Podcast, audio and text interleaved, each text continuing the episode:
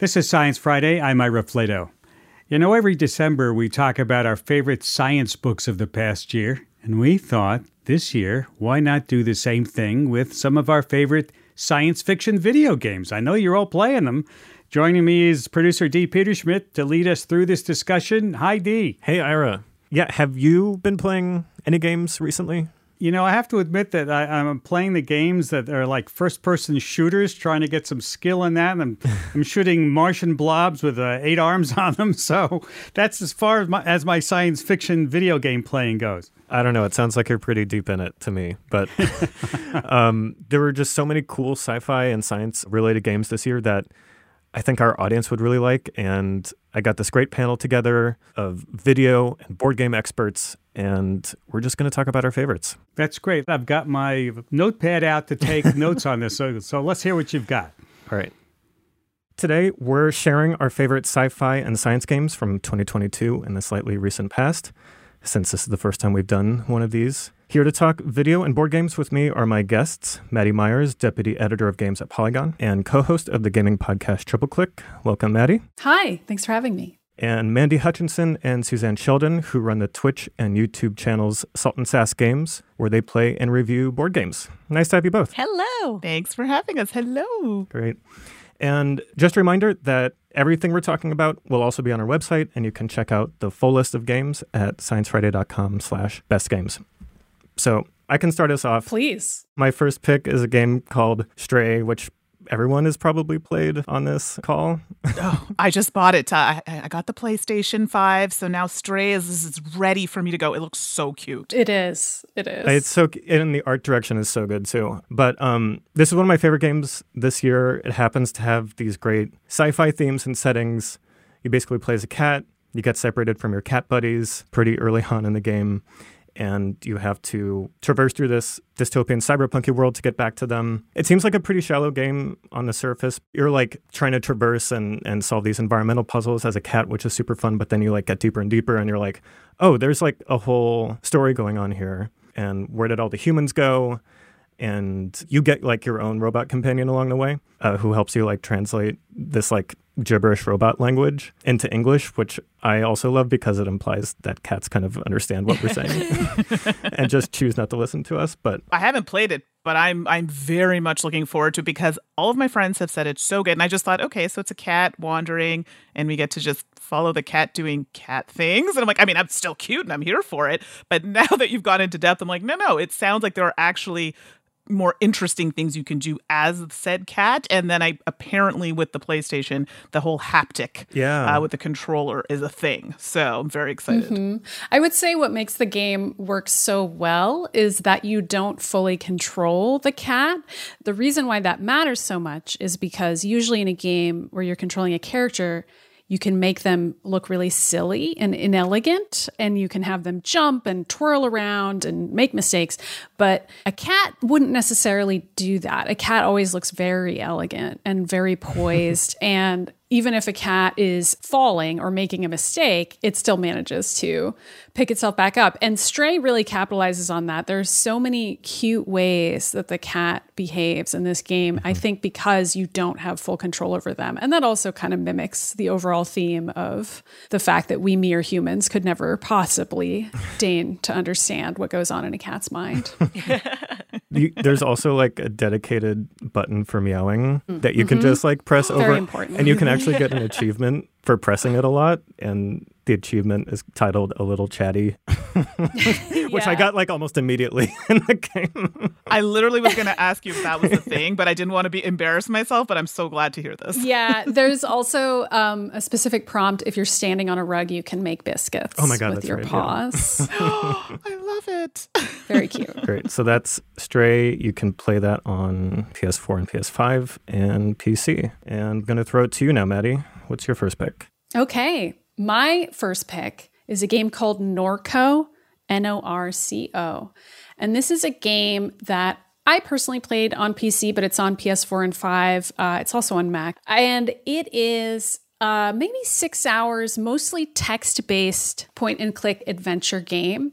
And it is set in New Orleans, but it is in a future that is a, like an alternate universe version of our own. So it's very familiar, but the main character who you play as, who's sort of a daughter returning to her home after some time away, their family has a robot who works with the family, but is it's like an extremely rusted old robot and the dilapidated town has been taken over by this corporation. And you are solving a mystery over the course of this game. You're trying to figure out where your brother disappeared to and also what happened to your family overall. And there ends up being this haunted smartphone app that is causing chaos in the world around you like a gig economy app but it's haunted. Like this is a there's magic in this game game. There's creepy otherworldly beings underneath the waves and and some of them are trying to control you via a smartphone app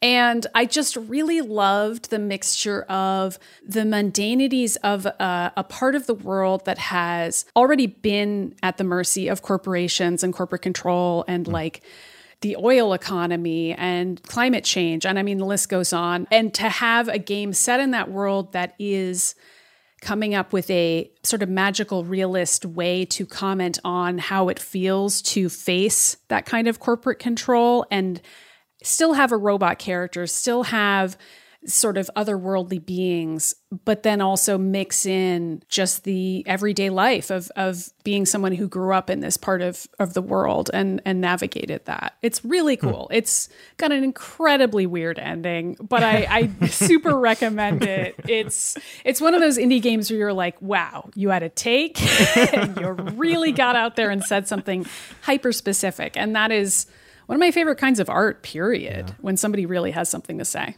Great. So that was Norco. Mm-hmm. And Suzanne, let's go to you. Sure. So, first up for me, I wanted to bring up genotype. And this one is spot on the nose in terms of how it incorporates science into the wonderful world of board games. Genotype is published by a group called Genius Games, and their entire mission as a publisher is to incorporate direct scientific principles and properties into a super fun and engaging and clever board game experience. This is literally a game in which you play Gregor Mendel's assistants hmm. competing to collect data so that you can control like the phenotype and genotype through things like seed shape and stem color and things like that. it's so on the nose. But all of this is done through card play and using dice and trying to match things up.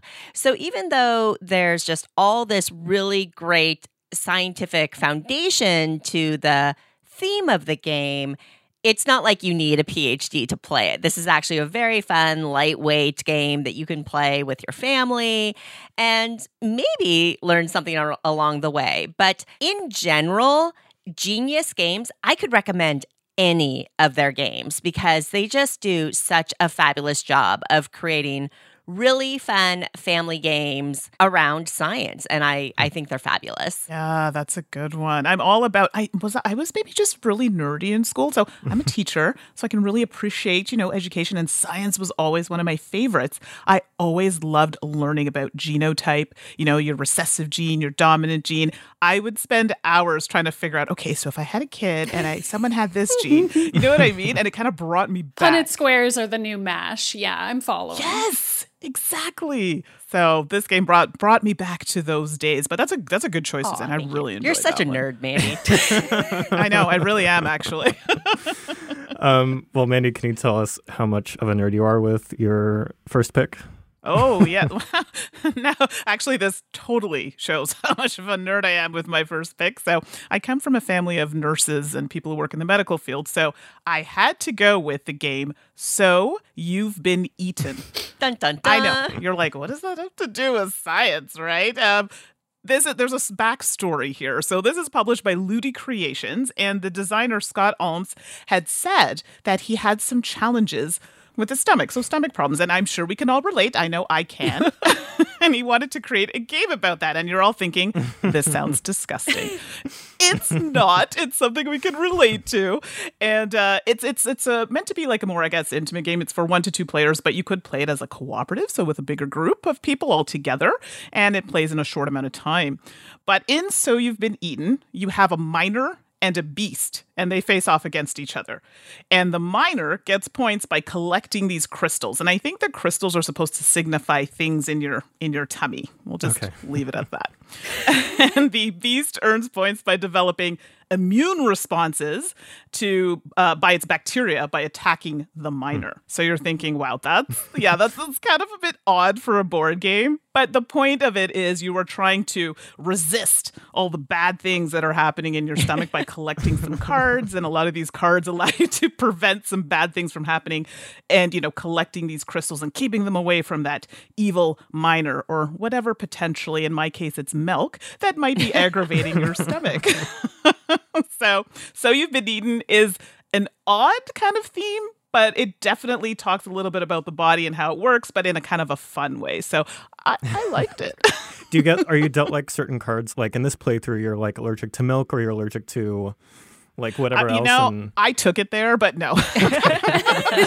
My brain took it there, but no. You have the cards are there, but they're basically uh, crystals, and you're trying to accumulate a certain type of each crystal in order to push these tracks up. Because if it hits bottom of the crystal tracks, the miner has won. So you do want to try and collect specific types of cards in order to acquire these crystals that are on the board. But you can be like me and be imaginative and name these crystals like lactose intolerance. There's nothing wrong with that. you make your own game. Exactly. Make it science is fun, everybody. Make it fun. Great. So that's so you've been eaten. yes. Okay. My next pick is a game called Hard Space Shipbreaker. That's Hard Space colon Shipbreaker, which is a ridiculous name. but um, this is set some number of centuries into the future. It's one of those where like this huge corporation has taken over Earth and the solar system and the politics and all that stuff, and you're like a low level like space salvager for them, and you're like taking apart spaceships. You have like a laser welder thing. You're trying to make sure you like disassemble them in the right way so that it doesn't like decompressurize on you and you die or whatever. But you have to like separate the components of the ship into these different areas like the furnace and the recycler and all that to get like the maximum amount of money basically. But you start off with like you kind of wake up and you're like, it's like, welcome to the Lynx Corporation. You are $12 trillion in debt to us.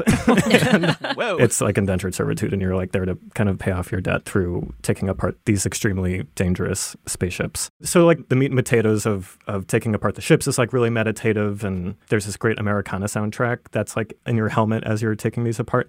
But eventually, like some of your coworkers start messaging you, mm-hmm.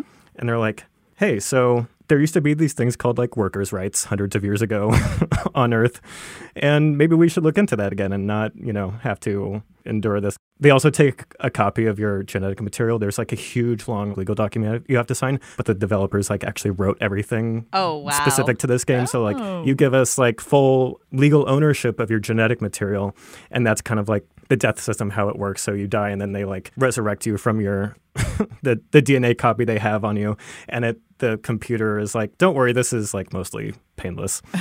Um, Mostly. so, but you know, there are certain like tech billionaires who are like, we should basically have indentured servitude on on Mars, and it kind of like puts you directly in the shoes of one of these low level workers with this kind of like really interesting workers' rights story going on in the background. So that's yeah, that's Hard Space Shipbreaker. That's on PS5, Xbox, Series S and X, and PC. I like that. It has a lot of different themes going on in there. Yeah, it's got a lot going on, but it's like you're like I know I'm working for this like uber capitalist organization, but it is actually kind of fun taking apart these spaceships. Um, try not to think about the larger picture here. Right. Anyway, Maddie, uh, what you got next? Okay, my next one is Citizen Sleeper, which is not entirely dissimilar to Hard Space Shipbreaker, actually. Uh, it's available on the Nintendo Switch, PC, and Mac, Windows, and Xbox. And it is set on a space station many, many years in the future. Who the heck knows when? But instead of playing as a human worker or even an alien worker. You're a robot, but you've been given a human consciousness that's been uploaded, but it's only been uploaded to you from somebody else's memories to make you a better worker. And you are owned by a corporation, but the game actually starts with you on the run from that corporation. You've already had a life as a worker, and now you are basically being shipped off as parts. You are trash, but you are trash that is owned by someone else. So you need to escape. And you basically work a series of odd jobs on the space station to which you've escaped uh, at the charity of a series of other humans that you meet, like a person who owns a restaurant, a person who owns the scrapyard, and uh, much later you meet this autonomous collective that is growing mushrooms on the space station, and that ends up unfolding into a series of really poignant stories about what life on a space station like this could look like, people trying to live outside of the capitalist systems under which it was built and find a different future for themselves, including people like your player character who might not even be considered people legally, but who clearly are and have feelings and have capabilities. And um, I'll also say this is much more of a, a hard sci fi and tactical game. It can be quite difficult because you can get into a poverty spiral, for lack of a more positive way to describe it. Like if you don't do enough odd jobs, you can end up constantly repaying debts and never winning, if that makes sense. So you have so to like real life. Yes, unfortunately, yes. Uh, this didn't happen to me, but it happened to a friend of mine who played it, so I feel it's worth mentioning. I, I managed to stay clear of my debts pretty well and understood how the systems worked. There's some luck and some skill based aspects to navigating the way that you pick up odd jobs and so on. But as long as you pay attention, you should be okay. But there is a sense of stress in Citizen mm-hmm. Sleeper. And I, I would say that's a part of the design and a part of the world that they want to build. And that's on top of just the larger themes about whether you are or not a person and what abilities you have as this automaton. You're capable of hacking in ways that human beings cannot because you can tap directly into other operating systems and speak to them. And I just thought that was really neat to see a game telling that kind of story and it's it's certainly a common theme right now to have uh, these these games by independent artists uh, breaking against authority and institutions, but to have one about a character who would normally be a side character and have them be the hero, I thought was fascinating and really wonderful from a sci-fi fan point of view. Hmm. It's also like I think most sci-fi stories that have like a robot or AI component, most of them are like kind of inherently sympathetic to mm. that characterization, but it seems like there's just been so many games the last couple years where like the AI human aspect of it has been like way more in the forefront or just like way more as a sympathetic kind of force mm-hmm. in these narratives. Yeah, I love that. Not to say I don't like GLaDOS and Portal or whatever, but I I do love to see a robot who who has some feelings, mm-hmm. has has some thoughts and their own opinions. I did hear it had a strong uh, narrative element to it. It's one I had been eyeing for a little oh, while. Oh yeah, yeah. It it's very episodic feeling. Um, I played it all in one whack on a Saturday. Oh, nice. It's like six to eight hours, but not everybody is. Uh, blessed with no life as I am. So I, I, would say it um, it benefits from you getting to know each of the other people on the space station and kind of seeing what their whole story is. Mm-hmm individually and having that be almost an episodic experience of just these little slices of poignant story where you get to know someone and learn more about the world around you, but also have that sci fi backdrop where you are capable of hacking and like doing all this other cool robot stuff. Very cool. I love Great. this. So that's Citizen Sleeper. And Suzanne, let's go to you. Sure. So, next up for me, I wanted to talk about Terraforming Mars, the Ares Expedition. Terraforming Mars is a really popular board game in the tabletop world, but they just came out with a lighter version called the Ares Expedition. And this is just such a fabulous, mostly card game in which you are trying to terraform Mars and you're monitoring things like the oxygen levels and the temperature and creating greenhouses so that you can grow plants and generating heat and things like that. And it's just a really clever game that you have to make interesting, difficult choices as you're trying to figure out what you're prioritizing, how you're balancing. Oh, well, if I do this, it'll produce a lot more oxygen, but then our temperature is going to drop. Or if I do this, all of our plants are going to die, but I'll have a new pet in the territory, that kind of thing. and, you know, you mm-hmm. got to have pets on Mars. So, mm, Absolutely. Mm, mm-hmm. absolutely realistic terraforming story, right? First, we have to get oxygen, and then we have to get Pomeranians on the planet. okay, no, wait now. It's Maltese. Let's be clear. There is a specific card in the game, and it has a Maltese on it. So, yes, pets are important. Thank you. Wait, do the pets have like little pet spacesuits oh, but on the that's a good cards, or is it idea. I'm. I'm going to send the publisher a note that that needs to be like a promo card for sure. Yes. So, yeah, Terraforming Mars, the Ares Expedition, is just a really great game that kind of lets you immerse yourself into this idea of building a new world and starting from nothing and figuring out how you do that better than everybody else playing against you. Okay. Um, Mandy, let's go to you. Well, I do like to live on the edge a little, and of course, I'm going to live on the science edge and take it in a slightly different direction in science. But this game is called My Father's Work. And just like it sounds, you are working off of someone's work. You're scientists, and you're taking a page from your father's journal, and you have this large estate where you're trying to perform your devious experiments. I say it like that because it has a kind of a macabre kind of theme to it. Um, but these experiments are, you know, not not necessarily on the up and up. But in order for you to complete the experiments, you have to traverse the town. You have to be able to gain resources in order to make these experiments, and you're really limited on time to do these experiments. So you can't just have one and oh, you know just keep this hanging around for the entire game. It really forces you to try and get them done so you can work on other types of experiments in order to get more points at the end of the game.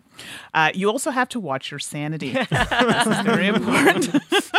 you get too deep in those experiments, and oh my goodness, the the townspeople start coming for you, or your sanity's not where it should be, and you start getting uh, challenges in your way uh, that you have to overcome in order to complete uh, these experiments. And uh, you count up the points on your experiments and other things you've acquired throughout the game, and uh, whoever has the most points wins. And what's great about this game, it actually has an it's uh, an app is used with it, so you have a storytelling component through an application that you can use, and the person kind of tells the story, and choices that you pick will affect how the game is played. What kind of experiments do you have to run?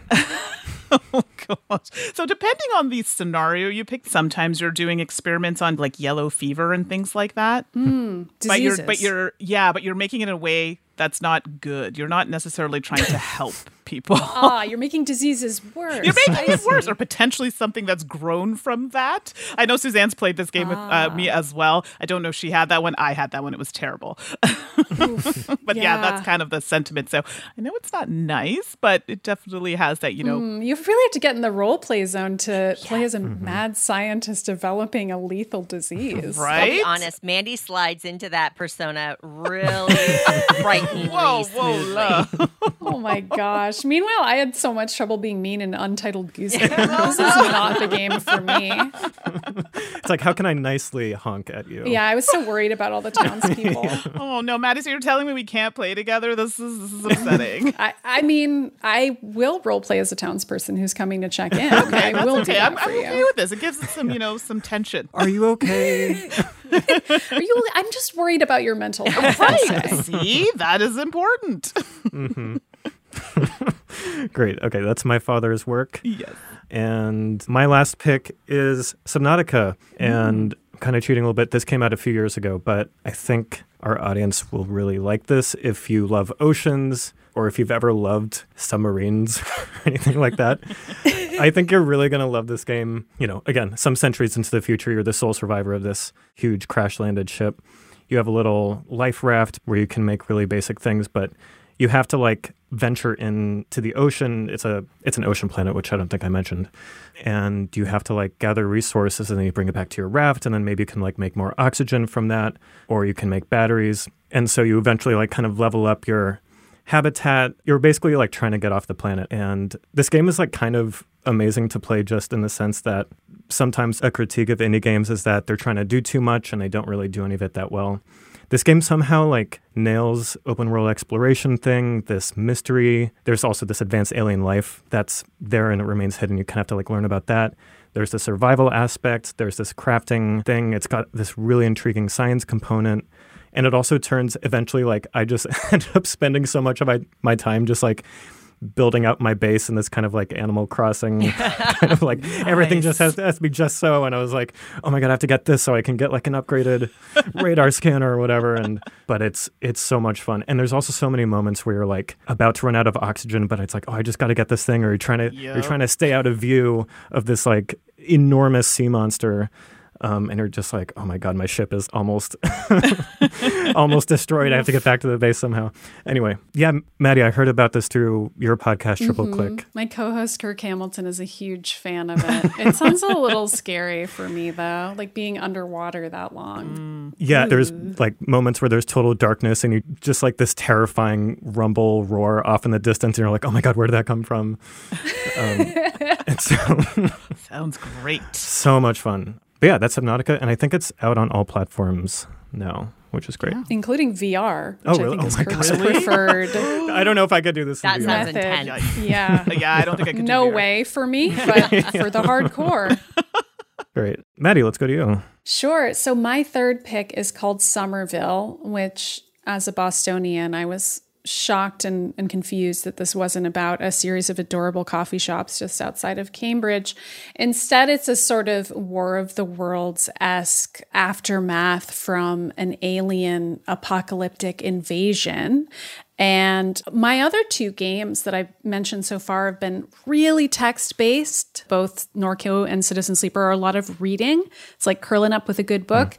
This game, not so at all. This is a puzzle platformer, but mostly it's a walking simulator. Mostly you just walk and you see a pantomime of the story and you enjoy the vibes. And the other thing I like about this, just um, as a storytelling perspective, is that you are just playing as a regular guy. Uh, trying to find his family in the midst of this uh, absurd apocalyptic event. And he just wanders through these terrifying vistas and hops up onto things, figures out how to get through things, figures out how to find what he needs to survive. He's pretty hardy. He is a video game protagonist at all and can survive more of this alien invasion than I personally think I would be able to. But nonetheless, I, I do enjoy an everyman at the center of a sci fi Yeah. narrative, just a regular person dealing with something that is so much larger than themselves. And uh, just above all, uh, looking back on my my picks for this show, I'm really thinking about how the pandemic uh, has affected art that's being made by indie creators. And uh, all of these picks the anti-capitalist messages but also just the idea of something much bigger than you uh, and it being mishandled by either corporations or government institutions around you and you are just a regular person trying to survive that is definitely a theme in all three of these games and something that is portrayed really effectively and poignantly and movingly in Somerville and in the other hmm. two games that I chose. It's a beautiful, just atmospheric looking game. Yes, it's hmm. gorgeous. Yeah. I'll have to check that one out. I haven't heard of it. Great. uh, so it's Somerville, which is on Xbox and PC. Mm-hmm. And let's go to Suzanne for your last pick. All right, my last pick, Dune Imperium, and hmm. I figured D, you you cheated a little on the timing. I will too. It came out a, a couple of years ago, but they just released what they call an expansion to it literally a month ago. So I'm I'm hmm. sliding Dune Imperium in for this, and as the name implies, this is a game set in the world of Dune, the whole the Frank Herbert you know epic science fiction classic and this one is actually based on the films. And just like in Dune, this is a board game in which you are playing cards to represent the different factions on the desert planet and whether you are representing you know the the the desert dwellers or and of course I'm forgetting all of the different character names and all of the different elements to it what no matter what Zendaya, you're Timothée Chalamet. you How go. could you forget these names from the Dune Maddie, we have never hung out before, but you totally get me. Like the fact that you said that, you understand me. The Harkonnens, things like that, right? Yeah.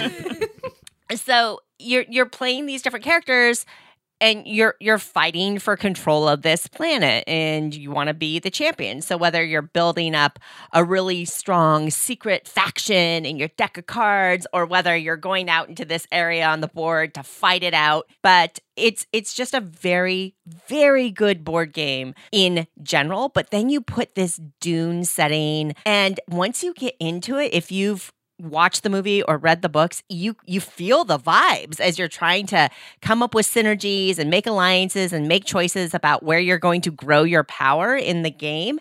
All of a sudden you realize, wait a minute, this kind of feels like Dune. I feel like I'm in that world in this weird card and board game, even though I'm looking at Timothée Chalamet on a card. Exactly. Uh, so Dune Imperium is an excellent, excellent board game, just in general. Then you put the wonderful Dune theming over it, and it's a really fun game to play. And with the new expansion that just came out, I just got that, and it adds so much more to the game, and it's just a great time. So I had to pick Dune Imperium in there. Great, thanks. And Mandy, close us out. What is your last pick? See, now I feel like I have to end strong. And it is a game that released very recently, actually, and it's called Twilight Inscription. And Twilight Inscription is a science fiction based game, and it's kind of like an adjacent cousin to the much larger game, Twilight Imperium. And uh, in this, you have the Lazax Empire, and in this game, it's been burnt down to ash. It's been rejected. Their subjects want nothing to do with it. And now there's some conflict, and things arising from that. And over the dark years, people are trying to recover their strength to kind of get back to a better kind of place. And now people see an opportunity to reclaim what was lost, to kind of redefine this galactic civilization. So, in the game, you have several boards to work off of. And this is a game where you are going to be rolling some dice for results, and you're going to have these kind of special markers that are going to help you mark things on your board to keep track of the different things you're trying to do. So, there's some conflict. So, you have war where you can go to war with other players. Now, it's it's not super intense. It's a matter of, hey, I can make this ship based on the roll that I just had, and then assessing the results afterward to see did I beat you? Did I beat you? And then getting a bonus because of that, or opening planets and reaching certain planets will give you more points, or other cards that can give you points. Uh, I know I'm missing a couple boards. There are two more boards here. Suzanne, help me out. There's the Oh, you know, there's like voting That's and it, negotiation and resource collection. Yes. Ultimately, Twilight Inscription is the most epic, overwhelming, science fiction themed game of Yahtzee you will ever play. it 100% is. And I got to tell you, we've had fun with it. Suzanne has been very good at it.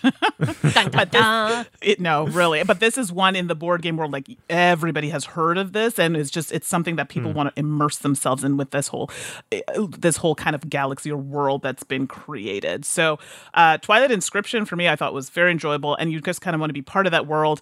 And this is kind of a lighter way to do it without being so overwhelmed by potentially the original game. Cool. Great. I think we're going to have to end it there. But thanks everyone for taking the time today and sharing these wonderful games. Thank Of you. course. Thanks for having us. That was Maddie Myers, Deputy Editor of Games at Polygon, and Mandy Hutchinson and Suzanne Sheldon of Salt and Sass Games. And you can check out a full list of the games we talked about today at sciencefriday.com slash best games.